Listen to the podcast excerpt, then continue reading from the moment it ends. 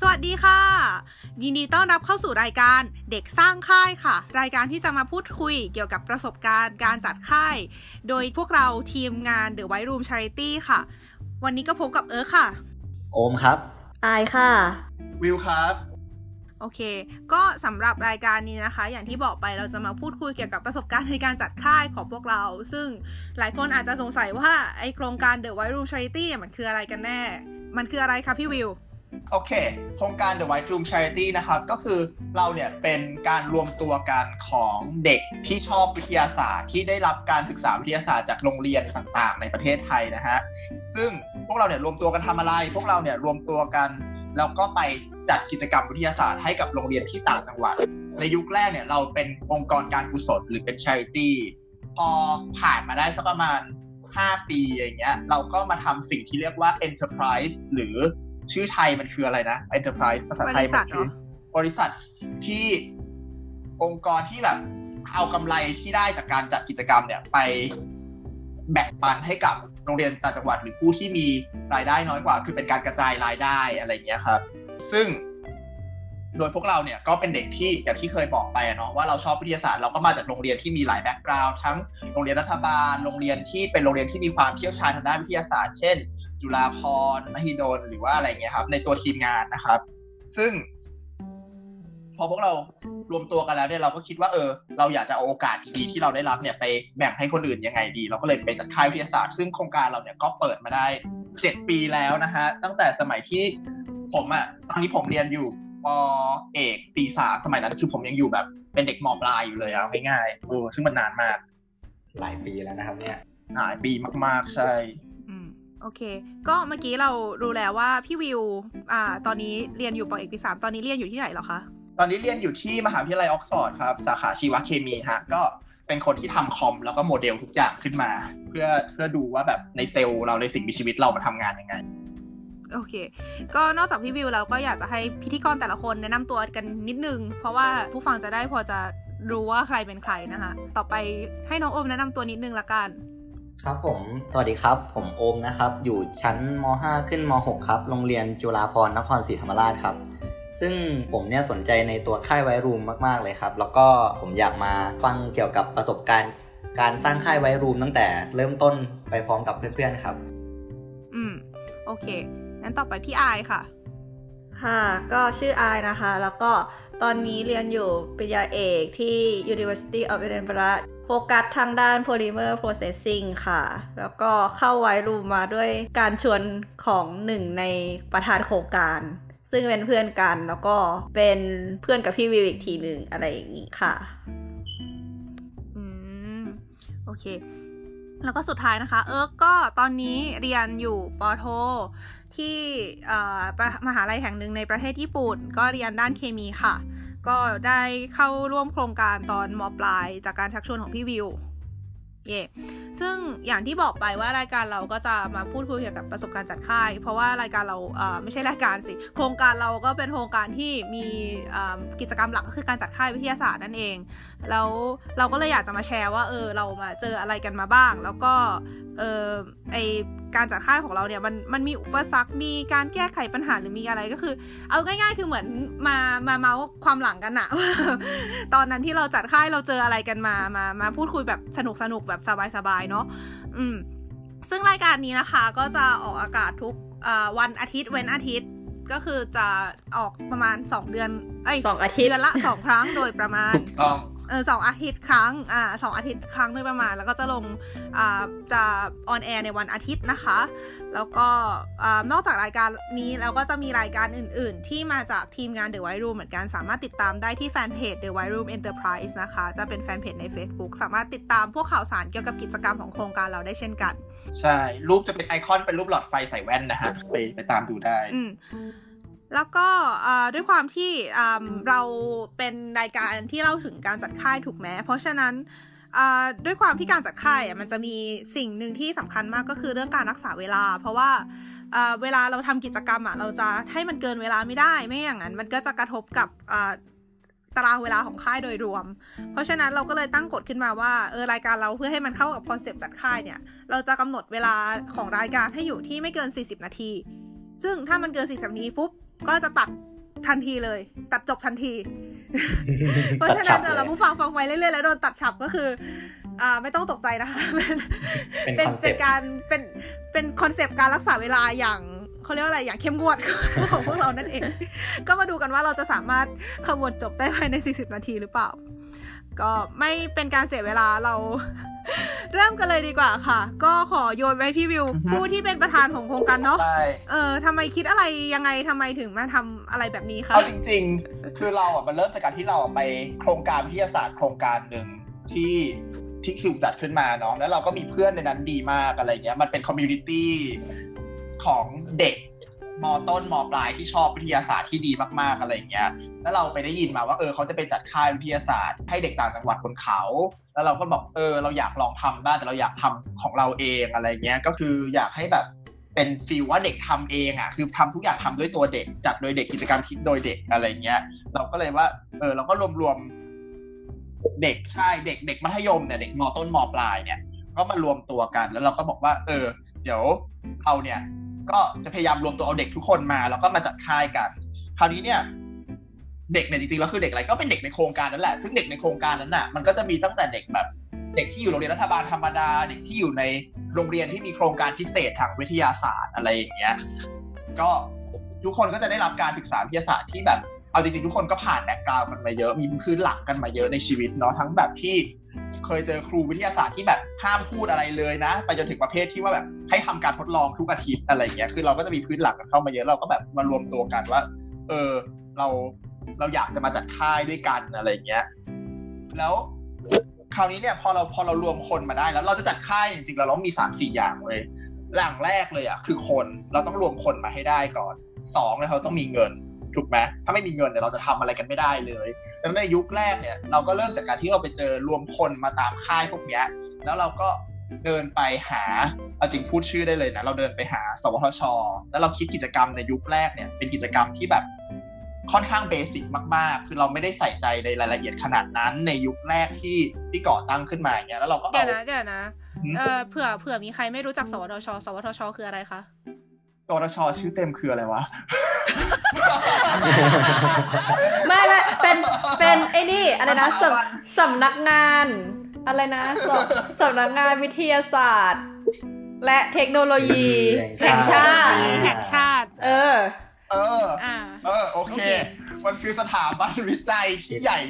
อ่า ใช่ใช่ไหมของประเทศไทยสนับสนุนถูกใช่ไหมเออเออเอเอออ เออ เออซึ่งสนับสนุนการทำวิธีการทำวิจัยเอาเหรอสำนักงานพัฒนา เฮ้ย มันก็คล้ายๆ กันนั่นแหละสำนักงานพัฒนาเออวิทยาศาสตร์และเทคโนโลยีแห่งชาติ อ่าพูดพูดแก้ก็ได้ พูดแก้ก็ได้ไม่เป็นไรอะอะอะอะเอาใหม่ เอาใหม่ เอาใหม่ เอาใหม่ มันคืออะไรนะคะเมื่อเมื่อกี้มีการค้นข้อมูลกันเล็กน้อยอะสำนักงานพัฒนาสำนักงานสำนักงานไม่ใช่สถาบันอ่าโอเคโอเคอ่าสำนักงานพัฒนาอะไรนะคะ วิทยาศาสตร์และเทคโนโลยีแห่งชาติอ่าโอเคโอเคโอเคโอเค แล้วยังไงคือพี่ไปไปยื่นไปขอสปอนเซอร์จากเขาถูกไหม ใช่ แล้วเขาก็ปฏิเสธพี่มา ซึ่งเอาจริง ๆ ในยุคในยุคเนี้ยนะ คือตอนที่เราจัดค่ายเนี่ยเราตอนที่เราคิดตอนนั้นว่าเราจะทำเนี่ยเราอายุแค่สิบเจ็ดเลย เรายังเด็กมากๆ เราเด็กมากๆเลยอะแล้วพอเราไปไล่ดูว่าแบบเออแล้วตอนเนี้ยเราเราอายุยี่สิบสี่แล้วเรากลับไปดูใบที่เราส่งไปตอนนี้สิบหกสิบเจ็ดอะเออเรารู้เลยเว้ยว่าทำไมมันไม่ได้ มันมันขาดรายละเอียดการเตรียมตัวมันขาดการวางแผนและกิจกรรมมันก็ยังตอนนั้นไม่ตอนนั้นเป็นค่ายยังไงสมควรอะอะไรที่เงี้ยที่ส่งคือเราไปก็เลยได้รับการปฏิ ตอนนั้นหนอเราจะลงใต้กันสามวันสองคืน มีกิจกรรมดูดาวตอนดึกๆด้วยนะโอ้แล้วก็ระหว่างวันก็จะมีกิจกรรมแบบ เอ่อส่วนใหญ่จะเป็นทรายโชว์ติดติดๆกันแปดอัน คือต้องคือคือใช่เป็นทรายโชว์ติดกันแปดอันรวดยาวสองชั่วโมง มองมองดีๆ คิดว่าก็ละครเวทีเอาจริงๆแล้วตอนนี้ใครเสนออย่างนั้นกลับมาให้เนี่ย ก็จะแบบมีการมีความช็อกเบาๆอยู่ว่าแบบ เออมัน มันยังไงอะไรเงี้ยแต่ว่าการก็เป็นปฏิความเป็นไม่ความีมประสบการณ์ในตอนไม่นั้มีนประสบการณ์ก็ยังช่วงก็ยังเป็นเด็กแรกๆอยู่ในยุคนั้นอะไรอย่างเงี้ยแต่พอได้รับการปฏิเสธมาจากสวทช เนี่ย เราก็เลยแบบ คือตอนนั้นมันยังไม่ได้ชื่อ White Room แหละ มันชื่อ มันชื่ออะไรสักอย่างซึ่งจำไม่ได้แล้วเอาจริงๆเราจำเราจำชื่อมันไม่ได้แล้วมันชื่ออะไร แต่ว่าอ่าพอเราโดนอ่าปฏิเสธมาเนี่ย เราก็แบบ ตอนนั้นเอาจริงๆก็คือเปลี่ยนเหมือนโหงวเฮ้งอะคือเปลี่ยนเปลี่ยนหน้าบ้านอะไรเงี้ยเราก็เลยเปลี่ยนชื่อ เราเลยเปลี่ยนชื่อเป็น The White Room ซึ่ง The White Room เนี่ย เอาจริงเราเรา picture ในตอนนั้นเรานึกภาพในตอนนั้นเนี่ยว่าเป็นห้องห้องหนึ่งที่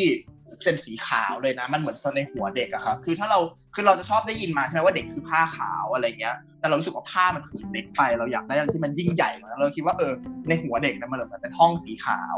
ซึ่งในห้องสีขาวเนี่ยเราสามารถที่จะแบบ ระบายสีแต่งเติมความคิดอะไรได้อะไรเงี้ย ซึ่งการที่เราสามารถที่จะเติมความคิดอะไรได้เนี่ยเราสามารถทำให้เด็กเนี่ยมีความคิดแบบสร้างสรรค์ได้หรือคิดนอกกรอบได้กล้าที่จะพูดกล้าที่จะถามกล้าที่จะทำอะไรหลายๆอย่างอะไรอย่างอะไรอย่างเงี้ย มันก็เลยเป็นที่มาของชื่อว่า The White Room ซึ่งเอาจริงๆ เนี่ย มันถ้าเราไปเซิร์ชในยุคนั้นเนี่ยว่า The White Room คืออะไรเนี่ย ในยุคที่แบบ เราสมัยเนี้ยถ้าเรา Google พิมพ์ว่า The White Room ไปมันจะขึ้น ชื่อโครงการของเรา แต่ถ้าเป็นเมื่อก่อนเนี่ยเรา Google เข้าไปเนี่ย เราจะได้เป็นชื่อบริษัทรับจัดงานแต่งงานเว้ยจได้ริงได้ๆคือคือแกต้องเข้าใจก่อนว่า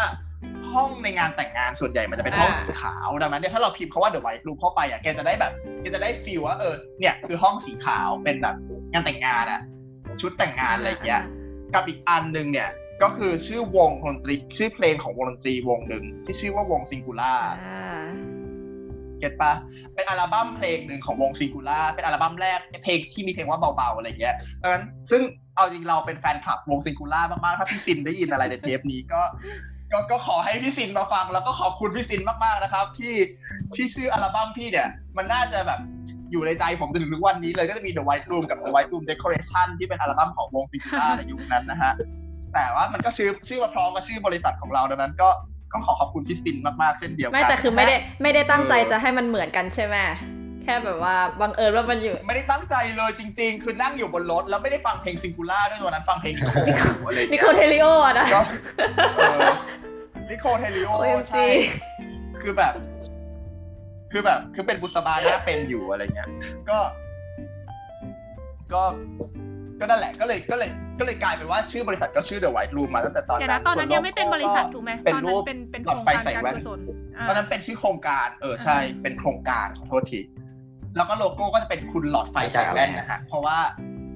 image นักวิทย์อะเนาะส่วนใหญ่ก็จะใส่แว่นกันอะไรเงี้ยแล้วก็หลอดไฟก็แบบคิดออกว่าติ้งติ้งๆในหัวอะไรเงี้ยก็ก็เป็นคุณหลอดไฟใส่แว่นเป็นโลโก้ที่หน้าเหมือนพี่คราวนี้วิวเนี่ยมากอะเอาจริง จริงเหรอสำหรับใครที่แต่หัวก็ที่ก็ไม่สำหรับโดคนฟังเยที่แบบอยากรู้ว่าพี่วิวหน้าตาเป็นยังไง ก็ไปเปิดเพจโครงการแล้วก็ดูโลโก้แล้วก็จินตนาการจากตรงนั้นเอาละกัน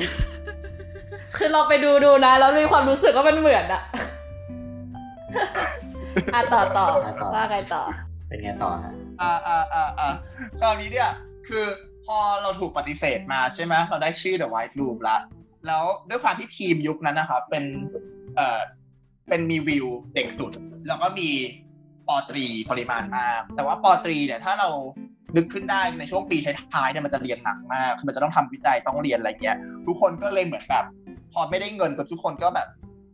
ไปละไปทำอย่างอื่นก่อนอะไรเงี้ย ไปไปไปหาทางของตัวเองก่อนแล้วสักวันหนึ่งเขาอาจจะกลับมา ก็พูดกันไปตอนในตอนนั้นอะไรเงี้ย แต่ว่าเราอะเรายังไม่หยุดเราลองรู้สึกว่า เออ เรา เรายังอยากได้ เรายังอยากจัดอยู่อะไรเงี้ย เราก็เลยไปรวบรวมคนมา ซึ่ง เรายังมีคนเราก็เลยไปได้คนมาหนึ่งคน คนคนนั้นเนี่ยอืมชื่อว่าแอปเปิลซึ่งเดี๋ยวเขาจะมาในเทปท้ายๆอีกหลายเทปเลย ซึ่งอย่างวิวเนี่ยเราเลือกเราชื่อว่าเราเรามีตำแหน่งที่ชัดเจนว่าเราคือประธานบริหารดังนั้นหน้าที่ของเราคือบริหาร ส่วนแอปเนี่ยคือประธานวิชาการกิจกรรมเพื่อการเรียนรู้ฝ่ายวิชาการเออคือทำหน้าที่ในการคิดในการรันค่าย เขาเนี่ยจะ เอาจริงๆคือแทบจะน้อยค่ายมากๆของ The White Room ที่เขาจะไม่ไปคุมให้เราอะครับ แล้วถ้าไม่มีคุณ Apple เนี่ยเชื่อว่าน่าจะล้มกันไปนานแล้วเหมือนกันนะฮะเดี๋ยวเราเดี๋ยวเดี๋ยวเขาจะมาในเทปก็คือท้ายๆเขายังไม่อยู่ในดี๋วเทราปนี้นะคะเขายังไม่อยู่ในเทปนี้ใช่ ซึ่งเอ่อในตอนนั้นเนี่ยเราก็เราก็ได้เราก็ได้ Apple มาใช่ไหมแล้วอีกคนหนึ่งที่เราได้มาเนี่ย ก็คือเอออ่าเอิร์กเองค่ะซึ่งเราถามใช่เอิร์กเอง เพราะว่าเราเนี่ย หาทางจะชวนคนโครงการนั้นเอิร์กเนี่ยก็เป็นเด็กในโครงการโครงการนั้นเหมือนตกัอนนนี้ผู้ฟังงงไปหมดแล้วค่ะที่ที่มารวมตัวกันไม่ไม่ไม่เดี๋ยวดิที่อะคือตอนนี้ผู้ฟังงงไปหมดแล้วค่ะ โครงการนั้นคือพี่พูดถึงคือโครงการไหนคะโครงการที่เราที่เราไปค่ายแรก ๆ เลยอะโครงการที่เราไปโครงการแรกเลยที่เราแบบรู้สึกว่าเออ เราจะรวมตัวกันเพื่อจัดค่ายอะโครงการวิทยาศาสตร์โครงการมากันโคเถรงการอะวิทยาศาสตร์ที่รวมเด็กมาก็มันก็คือเป็นโครงการที่มีสมาชิกตอนแรกที่จะจัดค่ายด้วยกัน แต่ว่าแยกย้ายกันออกไป แล้วพอดีเออก็อยู่ในโครงการนั้นด้วย ก็เลยเหมือนได้ทางความรู้จักกันมา แล้วก็พี่มิวก็เลยชวนมาจัด อืมใช่ต้องก็คือก็คือรวบรวมคนจากโครงการเดิมนั่นแหละมานะฮะแต่แค่เปลี่ยนคนเปลี่ยนทีม ซึ่งในยุคในยุคก่อนเนี่ยและในยุคปัจจุบันเนี่ยครับในการที่จะเข้าเป็นสมาชิกโครงการ The White Room ที่จะไปจัดค่ายเนี่ย เราก็จะมีการ สัมภาษณ์ถูกไหมเราก็จะให้กรอกไปสมัครแล้วเราก็จะทำการสัมภาษณ์กันเกิดขึ้นถูกไหมครับ แต่ในยุคนั้นเนี่ยมันจะไม่ใช่อย่างนั้น เราจะให้เริ่มจากการที่ว่าให้กรอกไปสมัครใช่ไหมแล้วก็สัมภาษณ์แล้วไม่ใช่แค่นั้นด้วยคุณจะต้องทำการคิดกิจกรรม ที่ยาว 55 นาที ให้เด็ก 15 คนป .4 ถึงป .6 มาส่งด้วย ซึ่งตอนนั้นเออคิดอะไรมานะช้างลากซุงอะไรทุกอย่างครับแบบแบบไม่ใช่ที่แบบเป็นช้างอะ คือจะได้ว่ามีช้างแล้วก็ยกของหมันนักๆไม่อะไรอย่างใช่เงี้ยคือมันอะคือกิจกรรมยกช้างพี่ คือตอนนั้นอะ คือตเออจำได้ว่าพี่วิวอะโทรมา แล้วก็เหมือนมามาแบบท้าบทามให้เข้าไปทำค่ายด้วยกันใช่ไหมแต่ว่ามันก็คือยังไงก็ต้องผ่านกระบวนการคัดเลือกในระดับหนึ่งก่อนเพราะฉะนั้นก็ก็เลย ให้โจทย์เอิร์กมาว่าให้คิดกิจกรรมหนึ่งก็รายละเอียดก็อย่างที่บอกไป ทีเนี้ยก็ด้วยความที่เอิร์กก็ไม่ได้เคยมีประสบการณ์จัดค่ายมาก่อนเอิร์กก็คิดเอาจากที่ว่าแบบเออเคยไปค่ายไหนค่ายอื่น ๆ มาแล้วแบบเออคิดว่าเอออยากเล่นกิจกรรมทำนองนี้อะไรอย่างเงี้ยเออก็เลยเขียนไป ซึ่งก็คือตอนนี้ไม่ได้มีวิธีการคัดเลือกแบบนั้นแล้วถูกไหมคะหรือยังไง ถูกต้องครับ เพราะว่าถ้าต้องมานั่งอ่านกิจกรรมให้ทุกคนคิดเนี่ยบวกกับเรามีกิจกรรมในแบงก์ หรือในธนาคารกิจกรรมของเราเนี่ยเยอะมากแล้วนะเราจะเสริมอีกนิดนึงก็คือว่าไอกิจกรรมที่ว่าเนี่ยมันไม่ได้เอาไปจัดจริงนะ คือหมายถึง คือพี่เขาไม่ได้ต้องการให้เราจัดขึ้นมาจริง ๆ แบบทดลองจัดจริง ๆ เพื่อเป็นการคัดเลือกนะคือเขาให้เราเขียนแผนกิจกรรมเฉยๆว่าต้องใช้อะไรบ้าง การดำเนินกิจกรรมช่วงแรกเป็นอะไรอธิอธิบายเรื่องรายหลักการวิทยาศาสตร์ที่ใช้ในกิจกรรมคืออะไรอะไรทำนองนี้อืม ใช่ โอเค ซึ่ง signature ของกิจกรรมเอิร์กเนี่ยคือความเยอะ มันเยอะยังไงฮะคือซิกเป็นซิกเป็นเป็นเป็นเป็นลายเซ็นของเอิร์กเลยเป็น signature เลยอะว่ากิจกรรมของเอิร์กจะเยคนอะจะดีใจใช่ไหมก็คือแบบในใน55นาทีเนี่ยเด็กเนี่ยจะไม่ได้แค่ประดิษฐ์ของนะจะแกต้องประดิษฐ์ของซื้อของแล้วอยู่ดีก็จะมีธงแบบ มีเหตุการณ์ประมีเหตุการณ์โลกถล่มขึ้น ทุกคนต้องจ่ายเงินทุกคนอะไรอย่างเงี้ยคือแบบจะมีเหตุการณ์ประหลาดประหลาดๆเกิดขึ้นในอ๋อแบบ55มีนาคทีวามอะไรเยเงี้อะยมากซึ่งเป็นซิกเนเจอร์ของเอิร์กมากซึ่ง มันสำคัญมากเพราะว่าในการจัดกิจกรรมยาว 55 นาทีให้มันรอดเนี่ย เด็กจะต้องไม่เบื่อดังนั้น 55 นาทีแกจะแค่แบบแกจะแค่แบบหยดอินดิเคเตอร์ หยดสารลงไปในน้ำอัญชันอะไรเงี้ยหยดสารอย่างเดียวเนี่ยมันไม่ได้เอ้ยแต่มันจะต้แต่องมีแบบเอาจริง ๆ ถ้าเกิดเยอะๆให้เอิร์กตอนนี้กลับไปมองกิจกรรมที่ตัวเองคิดตอนนั้น เอิร์กก็จะรู้สึกว่ามันเยอะไปสำหรับ 55 นาทีนะ คือหมายถึงว่า มันเยอะไปเอ่อใช่หมายถึงว่าแบบโอเค กิจกรรม 55 นาทีมันควรจะมีความเยอะในระดับหนึ่งเพื่อให้เด็กไม่เบื่อก็จริง แต่ว่าเราควรเรา แบบถ้ามันเยอะไปอะ มันจะกลายเป็นทำไม่ทัน แล้วแบบเด็กอาจจะไม่สามารถทำความเข้าใจกับรายละเอียดทั้งหมดของกิจกรรมได้ภายในเวลาที่เราต้องการ เออใช่เพราะกันสุดท้ายก็คือมันก็ต้องมีการปรับแหละแบบหลังๆมาก็คือก็ต้องมีการปรับตัดรายละเอียดออกบ้าง ถ้าเกิดว่าแบบเห็นว่ามันน่าจะไม่ทันอะไรอย่างนี้ อืมใช่ ดังนั้นคือหลังๆกิจกรรมเราก็จะ ก็จะไม่น้อยไปไม่มากไปคือมันเป็นเรื่องของประสบการณ์ที่เรามีขึ้นเนาะจากการที่เราอ่านกิแต่จตกรอรนมนั้แล้วนก็ที่คืกิอจกรรมกันมาเยอะไม่มีนะคะ ตอนนั้นไม่มีนะฮะตอนนั้นคือถ้าไม่เยอะไปเลยก็น้อยไปเลยอ่าอ่าแล้วไงต่อคะแล้วไงต่อ เออ คราวนี้เนี่ยเราก็เลยคิดว่าเออ เราจะเราเราก็จะไปกันเองละเรามีแต่เด็ก อายุเยอะสุดเนี่ยคือเราอายุสิบเจ็ดอายุน้อยสุดเนี่ยคือคนที่ชื่อแนทซึ่งตอนนั้นอยู่มสามอายุสิบสี่คุณพระคุณเจ้าแล้วตอนนั้นมีคนกี่คนนะครับเอ่อ ไปค่ายแรกเนี่ยสิบสามคนทวน เป็นค่ายที่บีบที่สุดของ The White Room เลย White Room ทุกวันเนี้ยไปค่ายเนี่ยเราเอาคนไปสิบเจ็ดคน ครั้งแรกของ White Room เนี่ย มีคนสิบสามคนทำกิจกรรมสิบสองคน และหนึ่งคนที่ทำตั้งแต่เป็น General b a s ยันถ่ายรูปโอ้ใช่เป็นคนที่ทำงานทุกอย่าง ซึ่งเดี๋ยวเขาจะมาจอยในเทปท้ายๆแน่นอน พี่บอกเลย เพราะคนนี้ทุกวันนี้ก็ยังอยู่ไม่ไปไหนเราจะเราจะอุบไว้ก่อนใช่เพราะเดี๋ยวชื่อตัวละครจะเยอะเกิน แต่คนเนี้ยอ่ารั่วรั่วมากนะฮะอะคราวนี้เนี่ยอ่าโอเคเราเป็นไงต่อเราก็เลยคิดว่าเออเราจะไป เราอยากจัดค่าย เราไม่รู้จะไปโรงเรียนไหนดี แล้วก็เราคงจะไม่ลงใต้สามวันสองคืนแน่ๆเพราะว่าพ่อแม่เป็นห่วง ใช่ไหมเราก็เลยคิดว่า เออ มันไกลเกินไกลมันเกิไกลนมากแล้วก็เลยอะเราเราเป็นเด็กไงอายุสิบเจ็ดเด็กน้อยเด็กน้อยตายไม่ได้พ่อแม่เป็นห่วง เราก็เลย อะอดดูดาวเลยชนบุรีละกันใกล้ดี นั่งรถสองอ่าฮะชั่วโมงถึงง่ายมากอะไรเงี้ย ก็คือต้องเล่าเท้าความมาก่อนว่า คุณยายพี่วิวเนี่ยเป็นครู อยู่ที่ชนบุรี ดังนั้นเนี่ยเขาก็จะมีเพื่อน วงการครูก็จะมีครูเทศบาลโรงเรียนเขตนี้เขตนี้เขตนี้อะไรอย่างเงี้ย ซึ่ง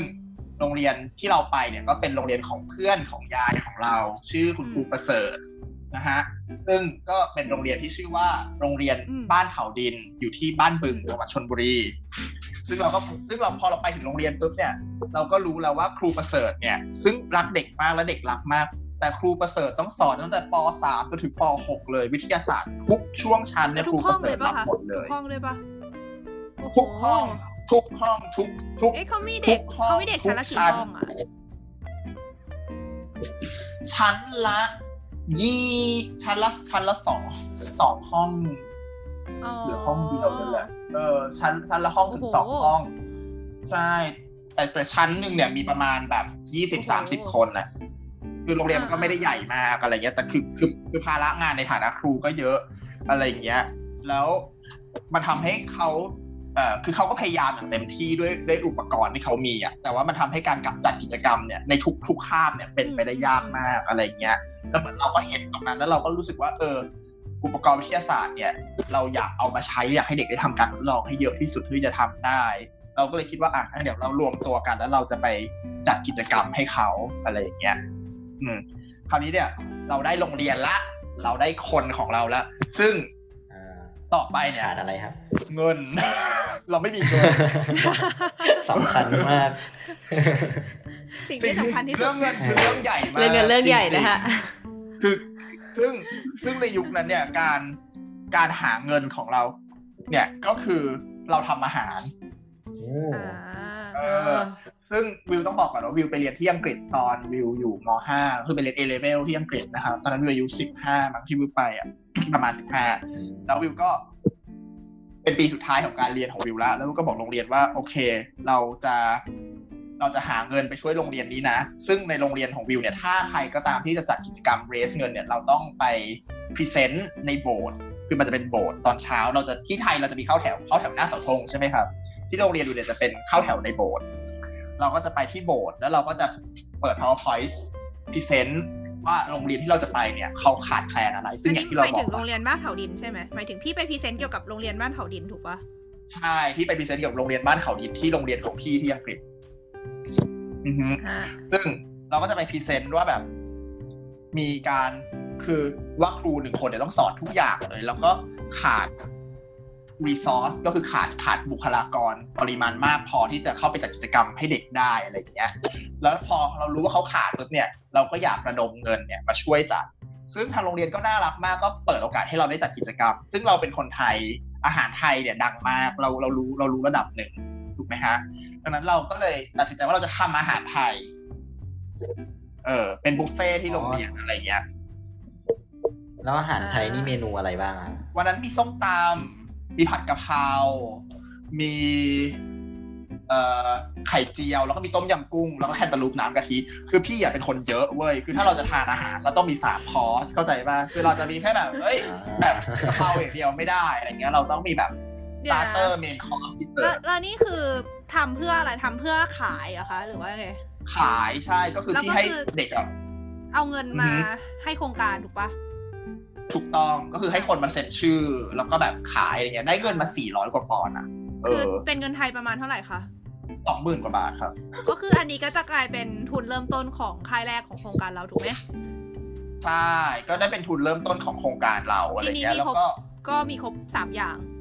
ก็คืออ๋อขาดอีกอย่างหนึ่งคือกิจกรรมอ๋อเดี๋ยวนะ เรามีอะไรบ้างแล้วนะ เรามีคน เรามีเราเงิมีนคนเราเรามีมีเงินโรงเรียนเป้าหมายใช่อ่าใช่แล้วก็ขาดขาดจากกิจต่กรรมอไปก็คือกิจกรรมอ่าฮะใช่ไหมซึ่งการคิดกิจกรรมเนี่ย ในยุคก่อนเนี่ยเราก็จะเราคือไม่ใช่ยุคก่อนหรอกยุคปัจจุบันด้วย เราจะแบ่งออกเป็นสองกลุ่มอันแรกเนี่ยเราจะเรียกว่า warm up กิจกรรมเราจะยาว15นาทีเน้นเป็น sci show อีกอันหนึ่งเนี่ยเดี๋ยวก็นะคะคือไอ้กิจกรรม up เนี่ยจุดมุ่งหมายมันคืออะไรทำไมถึงทำแค่สิบห้านาที คือ ต้องเท้าความก่อนว่า White Room เนี่ยมีวัตถุประสงค์คือสองข้ออ่าเด็กคือเราอยากให้เด็กถาม ถามอะไรก็ได้ถามให้มากที่สุดเพราะว่าสมัยเราเป็นเด็กอะ่ะ เราโดนบล็อกไม่ให้ถามบ่อยมากในห้องเรียนอ่าฮะเก็ตปะคือถ้าเราใครถามเนี่ยจะถูกมองเป็นตัวประหลาดถูกไหมในโรงเรียนอะ่ะเออแล้วเรารู้สึกว่าเราไม่โอเค เราก็เลยบอกว่าเราอยากเปิดพื้นที่ให้เด็กเนี่ยได้ถามอะไรก็ได้อ่าฮะเออ เราก็เลยเราก็เลยมีวัตถุประสงค์ของโครงการสองอย่างคือหนึ่งให้ถามสองเนี่ยคืออยากเราอยากให้เด็กสนุก คราวนี้เนี่ยwarm up เนี่ยคืออะไร warm up เนี่ยเป็นเหมือนแบบ เราจะเปิดโอกาสให้เด็กเนี่ย ถามให้เต็มที่คือเราจะจัดทรายโชว์เพราะว่าทรายโชว์มันแบบ มันมันว้าวแป๊บหนึ่งอะแล้วเราก็จะเหมือน เพราะว่าเด็กได้เห็นสิ่งที่ไม่เคยเห็นมาก่อน เด็กมันจะตั้งคำถามกับสิ่งเหล่านั้นได้ง่ายไซขึ้น sci show นี่คืออารมณ์ประมาณว่าเป็นการแสดง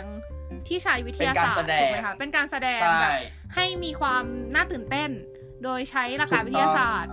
เออถูกต้องเด็กก็จะได้รู้สึกตื่นเต้นตื่นตัว แล้วก็จะได้มีความพร้อมในการเข้าร่วมกิจกรรมถูกไหม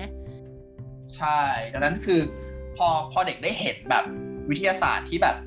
มันว้าวๆอยู่ตรงหน้าอะไรอย่างเงี้ยเขาก็จะแบบตื่นตัวมากขึ้นกล้าตั้งคำถามมากขึ้น ซึ่งเรารู้อยู่แล้วว่าเด็กไทยไม่ถามงั้นเรามีกุศโลบายในยุคแรกก็คือ ซึ่งยุคนี้ก็ใช้อยู่ ใครถามคำถามเราจะแจกขนม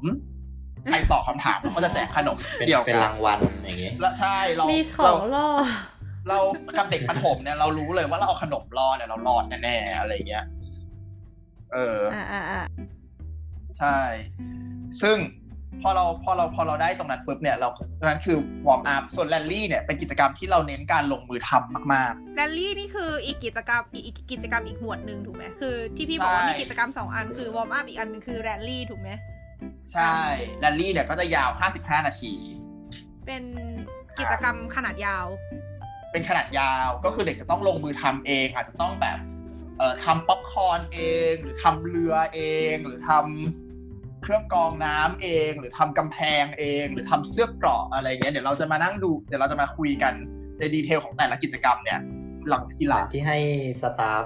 คิดตอนแรกเหรอครับ ที่จะคัดไอ้เข้าช้างค่าลายกซุงอะไรนั่นน่ะอะไรนะ บอกว่าไม่ใช่ช้างลากสูงช้างช้างยกช้างยกอะไรสักอย่างยกช้างยกชายกช้างยกชาช้างยกแปลว่าอะไรเออเราขอโทษเราขอโทษเราไม่ได้อยู่ในนั้นนี่นะทุกวันนี้ยังจำชื่อกิจกรรมของเอิร์กไม่ได้เลย เพราะชื่อมันแบบ ชื่อมัน signature มากพี่มันตายแล้วคือสองคำนะ ยกช้าง ยกช้าง แค่สองคำนะ สั้นกว่าชื่อโครงการอีกทำไมถึงจำไม่ได้จำได้แค่ช้างไงยกจำไม่ได้อะอะอะอะอะอะต่อต่อกลับต่อมาต่อกลับมาก่อน ก็คือคือเราต้องคิดกิจกรรมใช่ไหมแล้ว เออก็จะมี part แรลลี่ตรงนั้นอะไรเงี้ย ซึ่งก็ก็จะเป็นอีกองค์ประกอบหนึ่งของค่าย ซึ่งในค่ายแรกของเราเนี่ยกิจกรรม เราจะมีเราคิดเอาไว้สี่อัน เดี๋ยวเราจะมาลง detail อีกสี่สี่อันนี้คือว่าวมแต่ละรวมทั้งแรลลี่และ warm up หรือว่ายังไงคะไม่ไม่ไม่ครับ ก็คือ warm up สี่อันแรลลี่สี่อัน อ่าแล้วเราโอเค ก็จะมีทั้งหมดแปดอันอืมซึ่ง warm up ยุคนั้นเนี่ยสี่อันแรกของเราเนี่ย มีเอ่อผ้าเช็ดหน้าเปลี่ยนสีอ่านะฮะมีลูกโป่งก็คือลูกโป่งระเบิดเองได้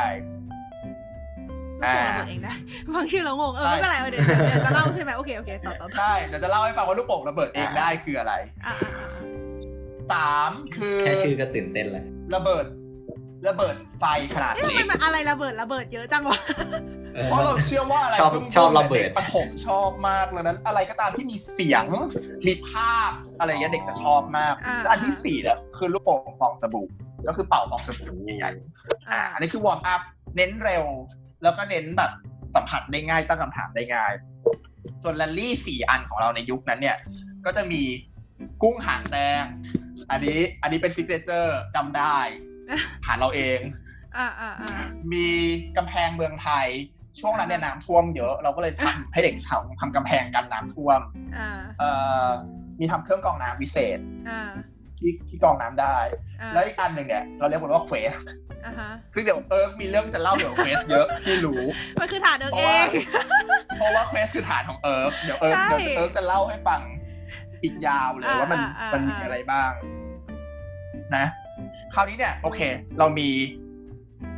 เรามีค่า เรามีสถานที่ เรามีกิจกรรม เรามีคน เรามีเงิน โอเค เรามีครบแล้ว เราจะไปจัดค่ายกัน เย่อ่า ในยุคก่อนเนี่ย วันแรกของค่ายเนี่ย เราจะไปกันที่บ้านพี่เว้ยช่วงเตรียมตัว ต้องเตรียมตัวใช่ คือเมื่อก่อนนะเราจะเตรียมตัวค่ายเราเนี่ยจะมีหนึ่งค่ายที่เด็กไปได้เรียนเนี่ย มันมีหนึ่งวัน แต่สำหรับสตาฟเนี่ยมันคือสามวันอ่าเราจะมาเจอกันวันศุกร์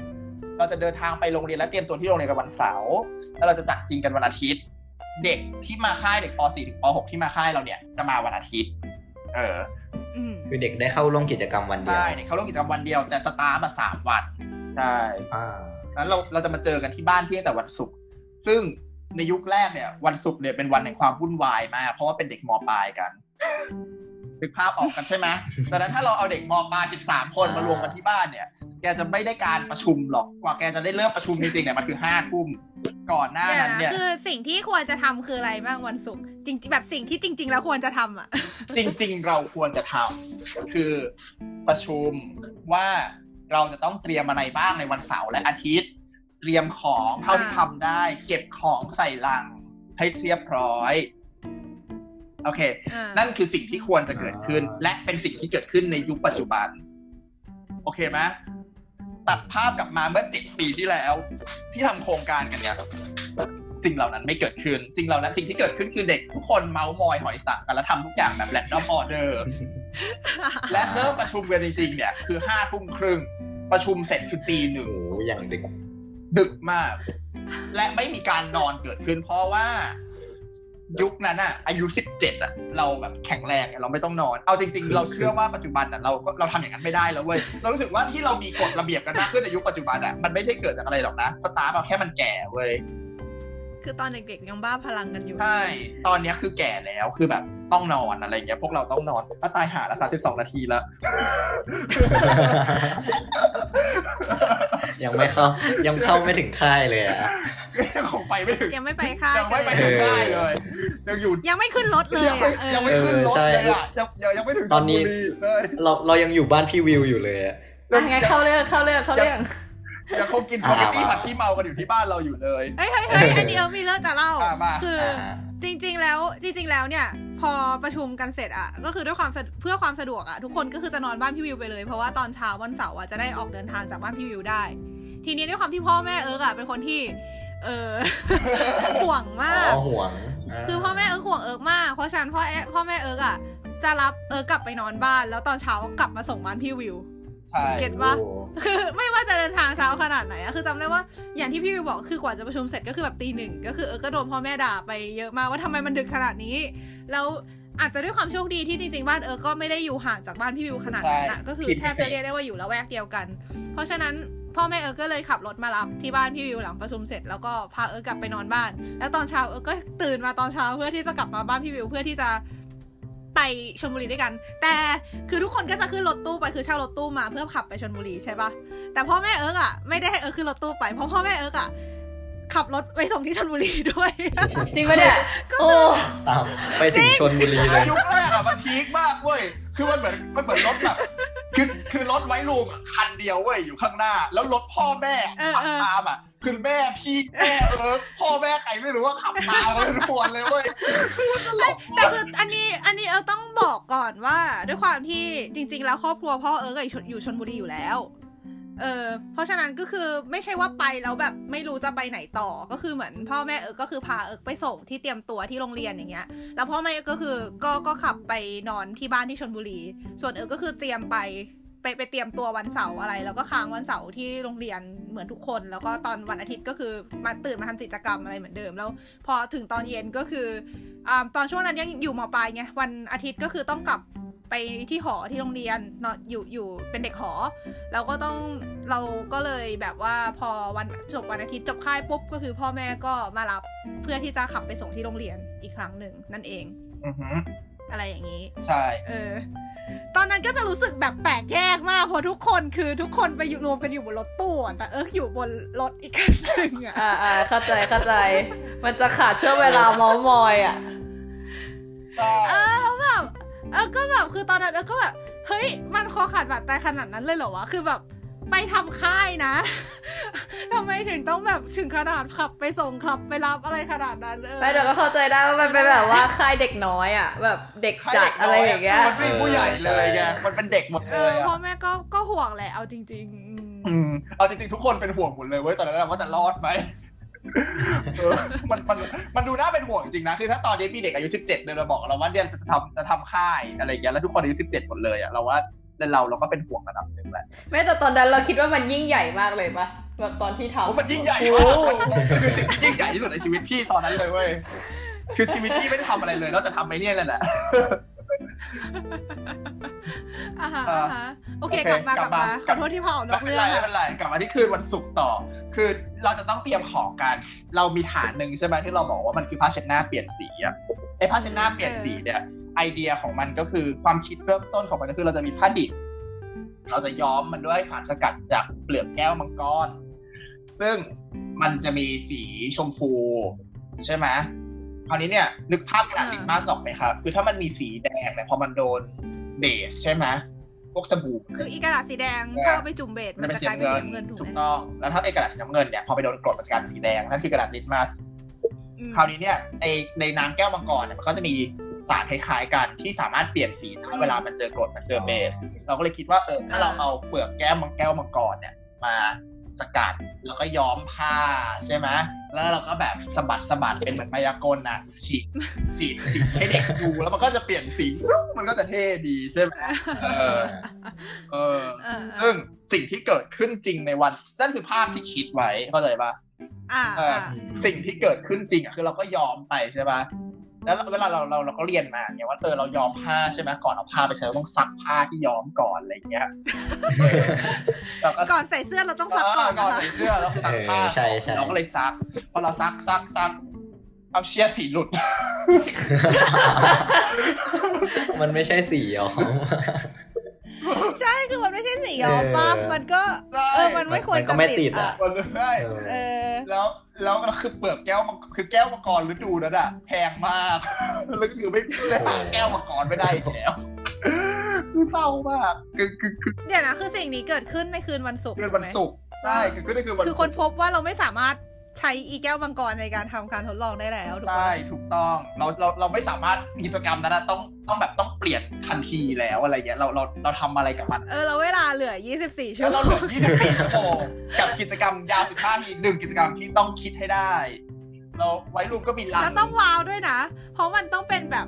สายโชว์ป่ะใช่มันต้องเป็นแบบการแสดงที่แบบชวนให้ตื่นตาตื่นใจอะใช่โอ้ my god แล้วแบบต้องตื่นตาตื่ยิ่นงใจยิ่งกว่าคัดสตาร์ฟอะ ใช่ คือ คือ เหมือนคัดสตาร์ทจริง ๆ เลยอะ คือ คือ เหมือนแบบไอ้แบบไอ้ไอ้แบบทดสอบคัดสตาร์ทเนี่ย เหมือนมันเกิดมาเพื่อสิ่งนี้ของไวรูมเลใช้ยได้จริง มันใช้ได้จริงมากๆเพราะมันต้อง มันต้องทำจริงเฮ้ย แต่ตอนคัสตาร์พี่ยังให้เวลาหนึ่งอาทิตย์นะ อันนี้คือ 24 ชั่วโมงๆใช่ ซึ่งก็พีคอยู่ เอาจริงๆโอ้เออแล้วสุดท้ายทำไง สุดท้ายทำไง ก็ไปเด็ดดอกอัญชันแถวโรงเรียนอะ เราก็สกัดเป็นน้ำออกมา เพราะว่าน้ำอัญชันก็เปลี่ยนสีได้เหมือนกันไงเออ คือไปทำที่นู่นเลยอะไปทำที่นู่นเลยใช่ อะไรเงี้ยโอ้ซึ่งเพราะเราเด็ดมาเยอะมาก คือโรงเรียนเขาก็เห็นแล้วล่ะว่าเราเด็ดดอกอัญชันมาเยอะอะไรเงี้ยเขาก็ทำอัญชันน้ำผึ้งมะนาวมาให้เราด้วยสำหรับสตาฟแก้เจ็บคอ